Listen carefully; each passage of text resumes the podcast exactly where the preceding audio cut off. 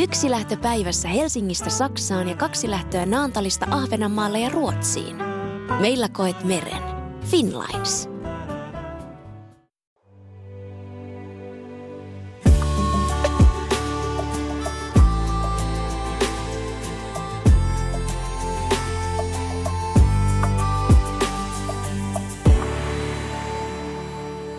Kotiseutu rakkaudella podcastin vieraana maailmanmestari, kaksinkertainen olympiamitalisti, X Games-voittaja, lumilautailija Enni Rukajärvi. Mitä tuntemuksia Enni sinulle herää sanasta kotiseuturakkaus? No varmaan sellainen ainakin turvallinen olo tulee tuosta sanasta ja sellainen, että, että kotona on turvallista olla ja, ja, ja hieno paikka, kotiseutu, hyviä muistoja ja sinne on aina kiva palata mietit jotain yhtä vaikka taloa, lapsuuden kotia tai kotiseutua, koska sä oot kuitenkin kiertänyt maailmaa ja ymmärtääkseni nyt sulla on ehkä niin kuin parikin paikkaa, missä vietät vuodessa aikaa, niin tuleeko sulla saman tien joku tietty mesta mieleen? No joo, kyllä se on ihan toi, toi synnyin koti edelleen siellä samalla paikalla ja vanhemmat siellä asustelee, niin kyllä se on semmoinen, mikä tulee ensimmäisenä mieleen. Ja Kuusamo ja Rukajärven kylä, eikö vain? Joo, että Tahkolan ranta siellä niin kuin Rukajärven toisella puolella ja Miten lähellä tämä on siis tota, Rukan laskettelukeskusta? Olisiko siitä seitsemän kilsaa tietä pitkin ja sitten jos menisi suoraan metän poikki, niin joku kolme kilsaa. Että ihan näkee sinne Rukan rinteelle.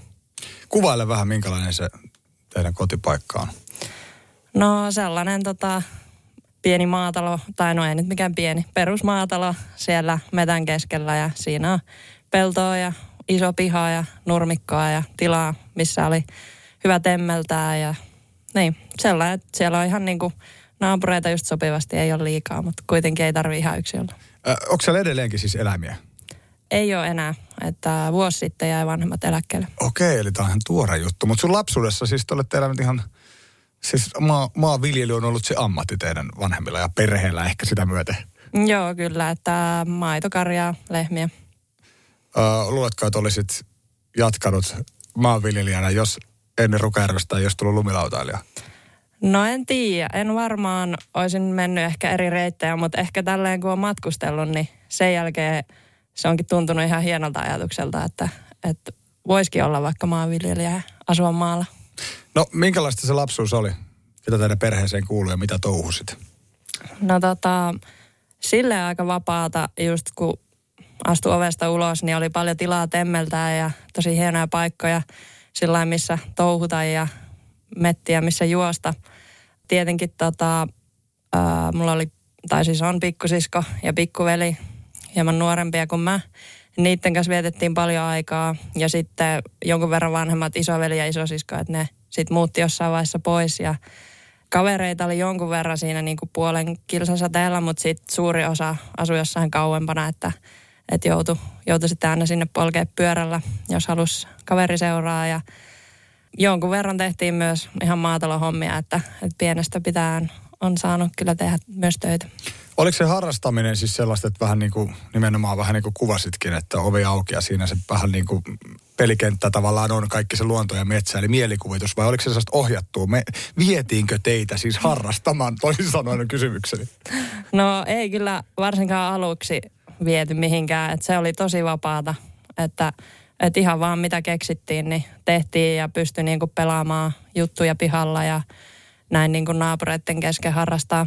Että tosi myöhään mä niin kuin aloitin, tai no en nyt myöhään, mutta olisin ollut 11-vuotias, kun aloitin tanssiharrastuksen, mikä oli Kuusamossa ja se oli niin kuin ainut semmoinen, mihin niin kuin vietiin tavallaan johonkin harrastukseen. No sitten tietenkin toi laskettelu ja lautailu tuli aika luonnostaan siinä, siinä niin kuin nuorena kanssa, että kuusivuotiaana suksilla mäkeä ja sitten vaihoin lautaa yhdeksänvuotiaana. Luuletko sä, että tästä tämmöisestä niin kuin, tavallaan, että sä oot itse ja olette siis sisarusten ja naapureiden kanssa kehittänyt tekemistä on ollut hyötyä vaikka tota, lumilautailuun liittyen, koska jotenkin fiilis, että se on aika monipuolista, aika vaikka tasapainoa kehittävää ja jotenkin tuntuu, mä vaikka valmennan jääkiekkolapsia nykyisin, niin tota, mä huomaan, että vaikka ihan peruskyykkyyn pääseminen on aika vaikeaa monelle. Ja mä luulen, että se ei ole sitä ollut vaikka sun sukupolvelle tai teille, kun te olette siellä pihapiirissä tehnyt vähän niin kuin mitä huvittaa, kiipeilty puissa ja touhultu kaikenlaista. Joo, siis on varmasti ollut ihan tosi paljon hyötyä, että että kun on tehnyt niin, kuin niin monipuolisesti ja sillä itse hakenut niitä juttuja ja kun ei ole ollut kukaan sanomassa, niin sit sä oot tavallaan ottanut vaikutteita muualta ja tehnyt niitä siellä kotona ja kokeillut eri juttuja. Ja ehkä oma luonnekin tietenkin siihen auttoi, että oli sellainen, että niin halusi opetella kaikkia juttuja, mitä vaan oli mahdollista opetella, niin siellä pihapiirissä, että, että kärrynpyöriä ja puolivoltteja nurmikolla ja sitten ihan vaan kaikkia eri pelejä, jalkapalloa ja pesäpalloa. Ja... Kannustettiinko teitä jotenkin tekemään vai oliko se semmoista niin kuin, oliko vanhemmilla niin kiireessä maatilan kanssa, että vähän niin kuin pitikin itse keksiä ne omat tekemiset? No joo, siis aina on kannustettu liikkumaan. Ja tota, sitten myös ehkä toi seutu, mistä on kotoisin niin kuin Rukajärvi ja meillä oli Rukajärven koulu, se lämpien koulu, niin sieltäkin tuli tosi paljon semmoista asennetta tuohon liikuntaan, että meillä oli ekstra liikunnan tunteja ja siellä niin kuin puskettiin tosi paljon sitä liikuntahommaa ja myös kaikki kaverit oli tosi innokkaita liikkujia. Tota, oliko se yhdeksänvuotiaana sitten se lumilautailu saman tien semmoinen aha-elämys, että tiesit, että tätä mä haluan tehdä? No tavallaan joo, että mä olin tosi fiiliksissä, kun mä aloitin sen ja mun mielestä se oli niin kuin hienointa ikinä. Ja mulla oli tosi kova into oppia, oppia tätä laskea, mutta en mä silloin osannut kuvitella, että musta voisi tulla ammattilaislaskija tai että mä pääsisin johonkin kisoihin, että musta tulisi niin hyvä. Ää, että aluksi se oli tosi paljon vaan sitä, että mentiin kavereiden kanssa sinne mäkeen ja oltiin siellä niin kuin viikonloput ja myös koulun jälkeen melkein joka päivä ihan vaan laskemassa. Ja tota, sitten kisakuviot tuli vasta tosi paljon myöhemmin, että... Kun se on semmoista lifestyle-hommaa niin sanotusti. Jos ajatellaan nyt vaikka niitä olympialajeja tai monia huippuurheilulajeja, sitähän se nyt tietysti on lumilautailukin, mutta onhan siinä aika eri twisti, niin missä vaiheessa sä koit, että se oli semmoista, että tämä elämäntapa vei mukanaan? No varmaan jo siinä vaiheessa tosiaan, kun eka kerran kokeellista laskemista ja sitä, että pystyy olemaan kavereiden kanssa ja tekemään vapaasti.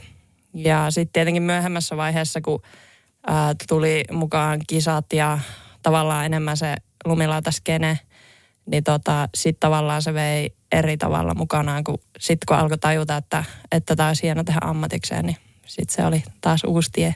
Oliko se teidän lapsuuden kaveripiirissä kaikki niin sanotusti mäessä vai oliko se niin kuin, että siellä oli eri kaveriporukka? Mm, aika lailla silloin alkuvaiheessa, niin kyllä niin kuin melkein kaikki, kaikki meidän koulun tytöt tai omaikäiset tytöt harrasti lumilautailua. Että meillä oli semmoinen aika, aika iso porukka siinä sieltä meidän kylältä. Että tosi vahvasti se, se oli mukana kyllä. Tehtiinkö silloin jo, niin kuin, teittekö te teidän tyttöjenkin kanssa tai mikä porukka ikinä, niin vaikka videoita jo silloin? Oliko se niin kuin kokonaisvaltaista tekemistä vai oliko se sitä ajanvietettä koulun jälkeen viikonloppusi?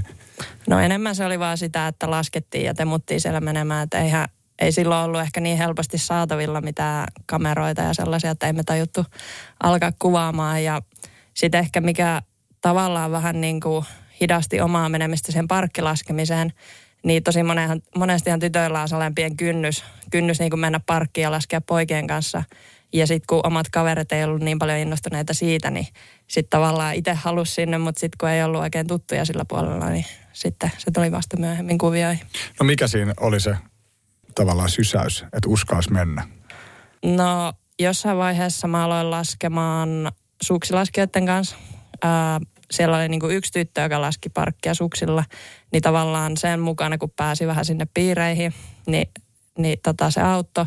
Ja sitten myös Suomen naislautailijat piti sellaisia valmennuksia rukalla, olikohan kerran viikossa. Ja sitten kun mä niinku uskaltauduin mennä sinne mukaan ja sain sitten sitä kautta kavereita ja vähän niinku tavallaan neuvoja, neuvoja sinne, niin siitä se sitten lähti. No miten jos ajattelet sitä kotipaikkaa tai Kuusamoa ylipäätään? No tietysti Rukalla on niin iso vaikutus siihen, tota, että siellä lasketaan paljon. Niin minkälainen suhtautuminen teihin vaikka oli lumilautaileviin nuoriin silloin lapsuudessa kautta nuoruudessa? Ää, no hyvä. Tietenkin ehkä silloin, kun itse olin nuorempi, niin sitä lumilautailua pidettiin vielä vähän sellaisena, niin kuin, ei ehkä otettu niin vakavasti, että se on niin kuin oikea harrastus ja enemmän oli niin kuin suksilaskupainotteista ja varsinkin Kuusamossa mun mielestä niin hiihto on ollut tosi kova juttu. Niin tota, ei sitä ehkä varmaan kukaan sillä osannut ajatella, että tuosta voisi tulla jotain muutakin kuin pelkkää tuollaista. Oliko se jotenkin niin kuin jopa kivaa? Oliko se tietynlaista kapinaa tavallaan, että, että oliko jopa hyviä puolia, että ei otettu välttämättä niin tosissaan? No joo, varmasti tosi hyviäkin puolia, että sai ainakin tehdä vapaasti ja tehdä tavallaan sillä vehkeellä mitä halusi. Musta tuntuu, että monilla vaikka skeittareilla tai laskijoilla niin on ää, myös tavallaan niin kuin intoa ja osaamista myös vaikka kuvaamisen, valokuvaamisen tai editoinnin saralla, niin onko ne tarttunut sulle sellaisia, että saat vaikka, sä et kuvaisi vaikka laskemista, niin vaikka jotain luontokuvia? No kyllä siitä saa tietynlaista niin kuin sellaista visiota niin tuohon muuhunkin kuvaamiseen. Että tosi paljon, kun on tavallaan itse ollut laskijan roolissa ja mua on kuvattu, niin on joutunut miettimään, että miltä, mikä niin kuin temppu on vaikka hyvä, kun joku kuvaa sen ja mikä niin kuin näyttää hyvältä ja mikä ei, niin kyllä, se, kyllä siitä niin kuin saa sellaista, että, että niin kuin mitkä kuvat toimii ja mitkä ei. No pienestä pitäen sä oot kasvanut ja elänyt luonnon parissa. Koet sä, että sun piti matkustaa jonnekin kauemmaksi tajutaksesi, miten hieno paikka Kuusamo on? No kyllähän se vähän niin taitaa olla.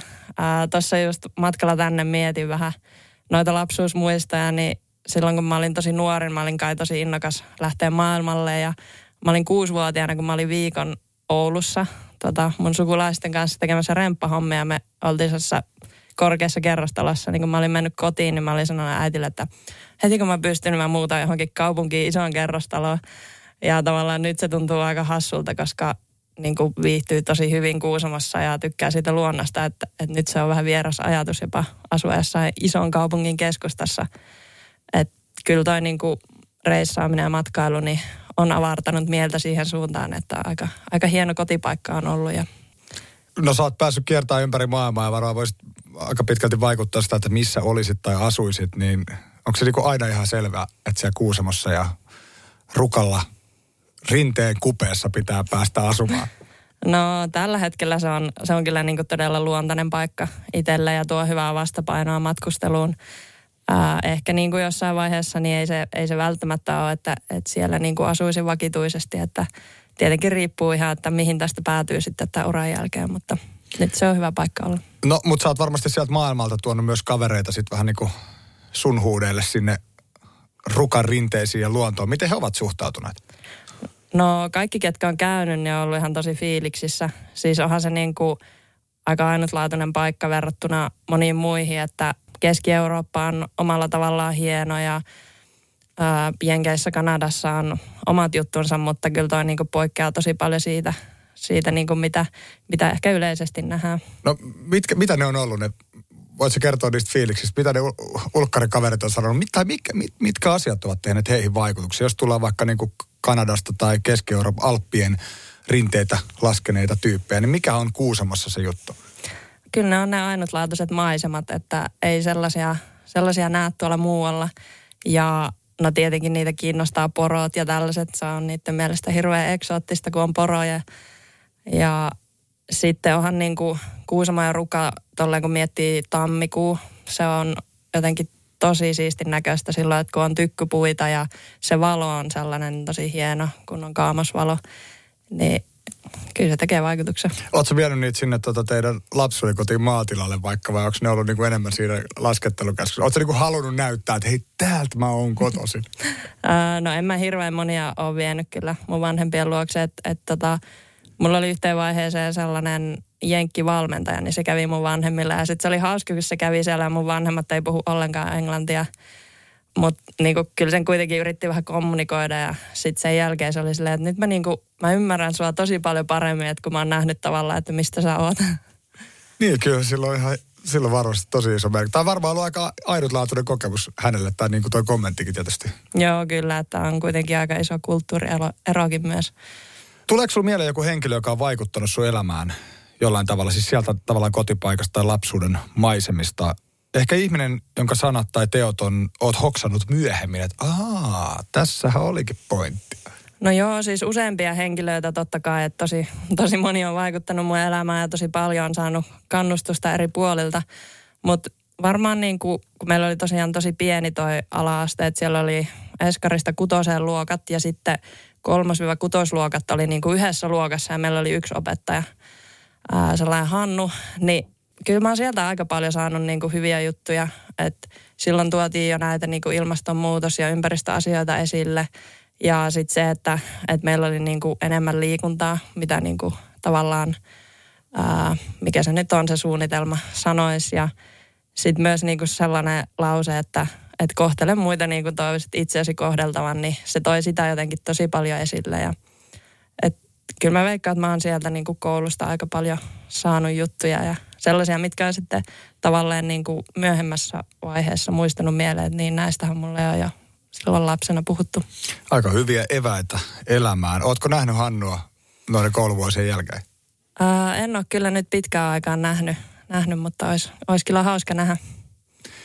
Ehkä te törmäätte siellä jossain vaiheessa. Onko tuo koulu vielä toiminnassa? Ei ole valitettavasti enää toimin, toiminnassa, että on siitä jo useampi vuosi, kun se lopetettiin. No sä mainitsit tuossa vaikka ton ilmastonmuutoksen ja noit, mitä Hannun sanoja tai ajatuksia jäänyt mieleen, niin tota, onko sulla ollut aina, sä oot aika sellainen kuitenkin rohkeasti puhunut isoista asioista myös julkisuudessa, niin onko se ollut, onko se jotain tota semmoista, vaikka mitä kuusamolaisuutta tai jotenkin lapsuuden kodista tullutta rohkeutta, mikä sulle on opetettu, vai mit, mistä luulet, että se johtuu? No kyllä se varmasti osittain on, että, että musta tuntuu, että vaikka Kuusamo on pien paikka, niin siellä kuitenkin vallitsee sellainen henki, että ei niinku arastella, kun mennään tuonne isoon maailmaan. Että tota, sellaista tietynlaista asennetta siellä kyllä opetetaan pienestä asti. No onko se asenne myös semmoinen, mikä jeesaa sitten, jos vaikka ennen kisoja vähän hermostuttaa, niin sä pystyt jotenkin nollaamaan tai relaamaan itsesi? No voi se kyllä osiltaan olla myös sitä, että, ja osaltaan sitä, että ehkä on niinku, äh, ihmisenä sellainen, että osaa myös, myös niinku olla tiukassa paikassa sillä ottaa iisisti tavallaan. Onko siellä jotain, siis Kikka Kuto siitä, onko sinulla sellaisia jotain tiettyjä maneereita tai toimintatapoja, millä sä saat itseäsi relaamaan? No mulla joo, että, että se on hauskaa, että silloin kun aloitti kisaamisen, niin eihän näitä tarvinnut miettiä. Itellään ne tuli jotenkin tosi luonnostaan, että niin kuin miten ne kisahermot tavallaan piti aina siinä tiukassa paikassa. Mutta nykyään on kyllä niin kuin mielikuvaharjoittelu totta kai on tosi iso osa. Ja sitten se, että niin kuin osaa just ennen sitä laskua löytää sen oikean fiiliksen ja just rentoutua ja rauhoittua. Et se on niin kuin aika pienestä voi olla kiinni. Kuunteletko vaikka jotain musaa laskiessa? Kun muistan, että ainakin joskus jotain kavereita tai jotain muista, että jotkut jossain videoskin nähnyt, että on niin luurit päässä laskee, niin onko se vaikka semmoinen juttu, että tietynlaisella musiikilla sä pystyt niin pääsemään vaikka niin aggressiivisempaan fiilikseen, kun sitä joskus tarvitsee, tai sitten jotain iisimpää, jotta pystyy rauhoittumaan? Joo, todellakin, että musiikki on nyt nykyään niin tosi iso osa itsellä, että, tota, että useimmiten kuuntelee aina musiikkia, kun laskee ja varsinkin niissä kisatilanteissa, niin just se, että, että jos tarvii tiettyä fiilistä, niin laittaa tiettyjä biisejä ja jos tarvii rauhoittua, niin sitten jotain rauhallisempaa. Ja sitten myös mulla on niin kuin yleensä kisoissa ennen kuin droppaan, niin mä, mä tykkään katella sinne niin kuin maisemia. Ja parasta on, jos siellä näkyy jotain lumisia vuoria, niin mä kuvittelen, että mä oon siellä vuorilla vaan kruisimassa itsekseni, niin siitä pääsee aika hyvin tunnelmaan. Onko jotain asioita, mistä sä oot jotenkin niin kuin ylpeä koti seudullasi? No maisemat mainittu, ehkä se luonnon ainutlaatuisuus. Tuleeko jotain muuta mieleen? No varmaan just se niin kuin asenne tavallaan, että, että tehdään asiat hyvin ja ihmisiä voi luottaa sillä että kun jotain sanotaan, niin, niin se myös pitää. Onko tuosta tullut jotain esimerkkejä reissuvuosilta tai ajoilta, että on huomannut, että oho, tämä ei nyt mennytkään ihan samalla lailla kuin mä luulin?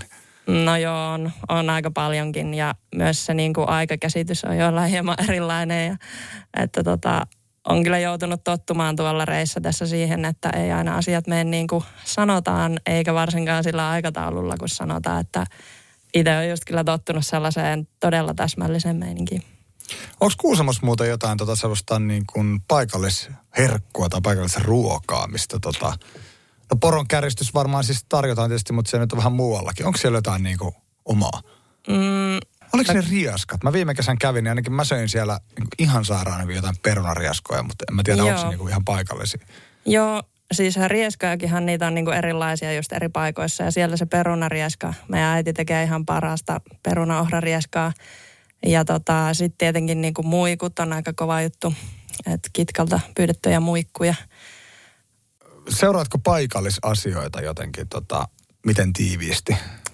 No välillä seuraan tiiviimmin. Just kun silloin kun vietän siellä enemmän aikaa ja käyn vanhempien luona ja luen paikallisia lehtiä, niin silloin pysyy paremmin kartalla, mitä siellä tapahtuu. Ja sitten silloin taas, kun on, on tosi kiireistä enemmän reissussa, niin ei, ei niin hyvin seurata. Et tietenkin sitten aina vanhemmat välillä kertoo jotain juttuja, että mitä siellä tapahtuu. No mitä siellä nyt, mikä siellä just nyt puhuttaa? Onko se aina joku tämmöinen niinku uusi hissihanke rukalla? Tai mikä se on semmoinen niinku, minkälaista, totta kai no kaikki kuntapolitiikkaan liittyvät asiat varmasti on keskiössä, mutta mitkä ne on sellaisia isompia keskusteluaiheita vaikka juuri nyt? No varmasti tietenkin noin rukan asiat on aina paljon niin kuin näkyvillä esillä ja aina niin kuin puolesta ja vastaan ja näin, että kuitenkin Kuusamo on, on siellä niin kuin puolen tunnin päässä rukalta, niin aina ei välttämättä tunnu siltä, että ne olisi niin kuin samaa paikkaa ja että rukalle hirveästi tehdään kaikkea ja Kuusamo ei niin paljon, että, että tota, se on tietenkin yksi asia. Ja no sit kaivosasiat on ollut, ollut paljon puheessa tässä ja niin kuin monia vuosia, että en, en muista milloin eka kertaa tästä tuli puhetta, mutta silloin just 2014 itse ekan kerran otin vähän niin kuin asiaan kantaa ja sitten vaan ihan, ihan arkipäiväisiä juttuja, että milloin on poroja jossain väärässä paikassa tai tällaista.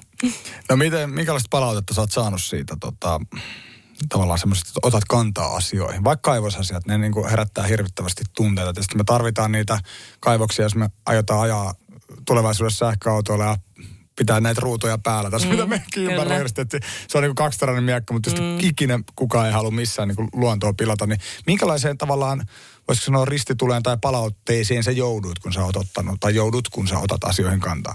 Öö, no enemmän on ainakin suoraan saanut positiivista palautetta. Varmasti myös on sellaisia ihmisiä, jotka ajattelee, että mun ei nyt pitäisi sanoa näitä asioita. Ja just toi niin kuin ristiriita, että, että tarvitaan kaivoksia, että pystytään tekemään tota uutta teknologiaa ja näin. Että ehkä se siinä tavallaan tuossa kaivosjutussakin se, että saataisiin kunnon kaivoslait, että ne asiat voitaisiin tehdä hyvin, että et ei käy mitään kämmeä, että, että pilataan luontoa.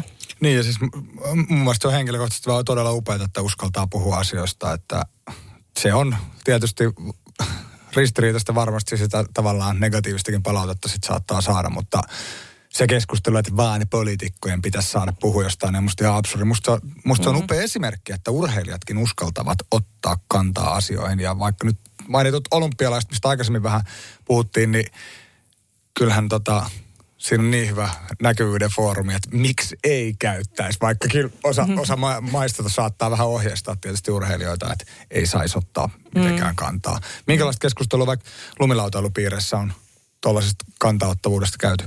Siis no just Suomessahan toi on aika avointa toi meininki, mutta kyllä huomaa tuolla niin kuin että varsinkin amerikkalaiset ja kanadalaiset, niin ei ne uskalla ottaa niin kuin mihinkään kantaa tuolla, tuolla kisameiningessä tai haastatteluissa. Että ehkä ne tuo sitten tavallaan niin kuin muuten asioita esille. Mistä se johtuu? Siis pelko jostain niin kuin ylemmältä taholta vai pelko, että sponsorit lähtee vai puhuuko se niin kuin niistä mielipiteistään niin kuin ei julkisesti vaikka sun kanssa, mutta ei muuten?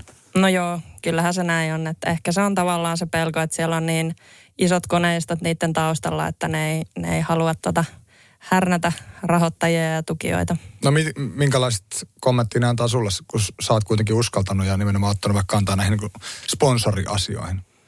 No kyllähän ne fiilistelee, että pelkästään positiivista palautetta ja tavallaan, no itse itsellä on ollut mahdollisuus tehdä tiettyjä asioita ja aina se ei välttämättä ole mahdollista. No laskuuraa, niin sulla on jo tosi paljon takana ja varmasti vielä huippuvuosia edessä. Millä fiiliksellä sä lasket? Onko se jotenkin muuttunut? Onko se tota, jos ajattelet niitä vaikka lapsuuden, nuoruuden, koulun jälkeisiä laskuja, niin voisi sanoa, että varmaan hupilaskua, niin onko se mennyt tota siitä kuinka paljon sellaiseen niin kuin, voisiko sanoa, vakavampaan suuntaan tai semmoiseen, että treenataan nyt täysiä, vai koet sä edelleenkin pystyvä saamaan niin sitä hupia hyvin paljon irti, vaikka se onkin sun ammatti? No kyllä mä edelleen yritän pitää sen saman meiningin, koska se ainakin toimii itselle parhaiten, että jutut onnistuu parhaiten, kun pystyy, pystyy pitämään sellaisen niin kuin tavallaan hupaisa ja kevyen meiningin siinä, myös siinä treenaamisessa. Tavallaan niin kuin lumilautassa se sana treenaaminen on ollut itselle aina vähän sellainen vieras, niin haluan myös pitää sen niin kuin sillä että, että se ei niin kuin tuntuisi ainakaan treenaamiselta. Onko sellaista niin kuin valmennusta, edelleenkään, tai niin kuin miten paljon sitä tapahtuu? Meneekö, ilmoittaako vanhemmat lapset nyt lumilauta kouluun tällaiseen treenaukseen? Mitä niin kuin tietysti muiden lajien parissa, on se sitten jalkapallo, jääkiekko tai mikä ikinä, niin näinhän se menee. Niin onko tätä kuinka paljon lumilautailussa? No kyllä se enemmän on alkanut mennä siihen suuntaan, että tavallaan ehkä lapset ei, niin kuin, ne ei ajattele, että lumilautailu on harrastus, jos sulla ei valmentajaa tai niitä treenejä. Että ne ei niin kuin tavallaan tajua, että sä voit tehdä myös jotain omaehtoisesti.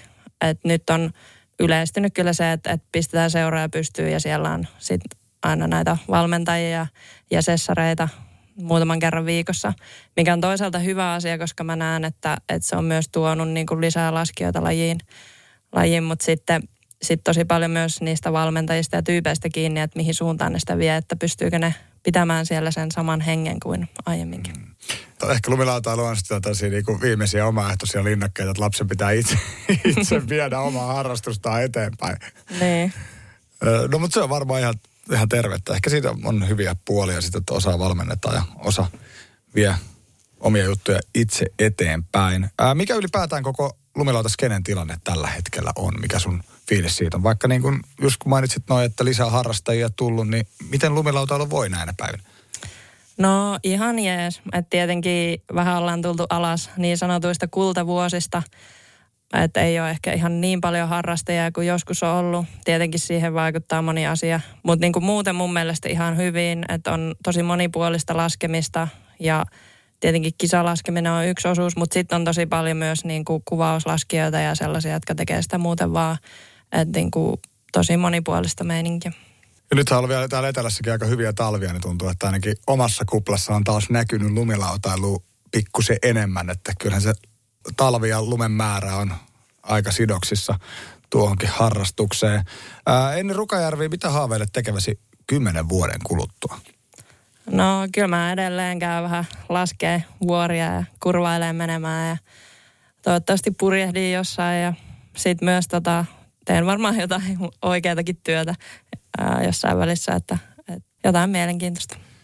Luonnosta on tässä puhuttu jo jonkun verran. Ö, vuoden ajoista nauttiminen, minkälaista se mielestäsi on? Osaatko ottaa kaikki parhaat puolet vuosikierrosta irti? No kyllä mä, kyllä mä varmaan osaan, että itsellähän se tietenkin on aika talvipainetteista. Että helposti menee syksyt ja kevätkin lumen merkeissä, eli jää tavallaan osittain noin välivuoden ajat välillä välistä, että, että on niin kuin pitkä talvi ja sitten on se lyhyt kesä välissä.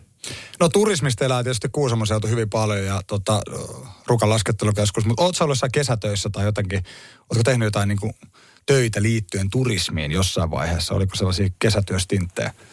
No itse asiassa en ole. Ja musta tuntuu, että toi niin kuin Kuusamon ja Rukan turismi kesä sinne niin on kasvanut vasta tässä viime vuosina tosi paljon. Että silloin niin kuin muistan nuorempana, niin ei siellä juuri ollut ketään tavalla. Että oli tosi hiljasta se kesäaika, että sitten ne kesätyöt liittyy johonkin muuhun.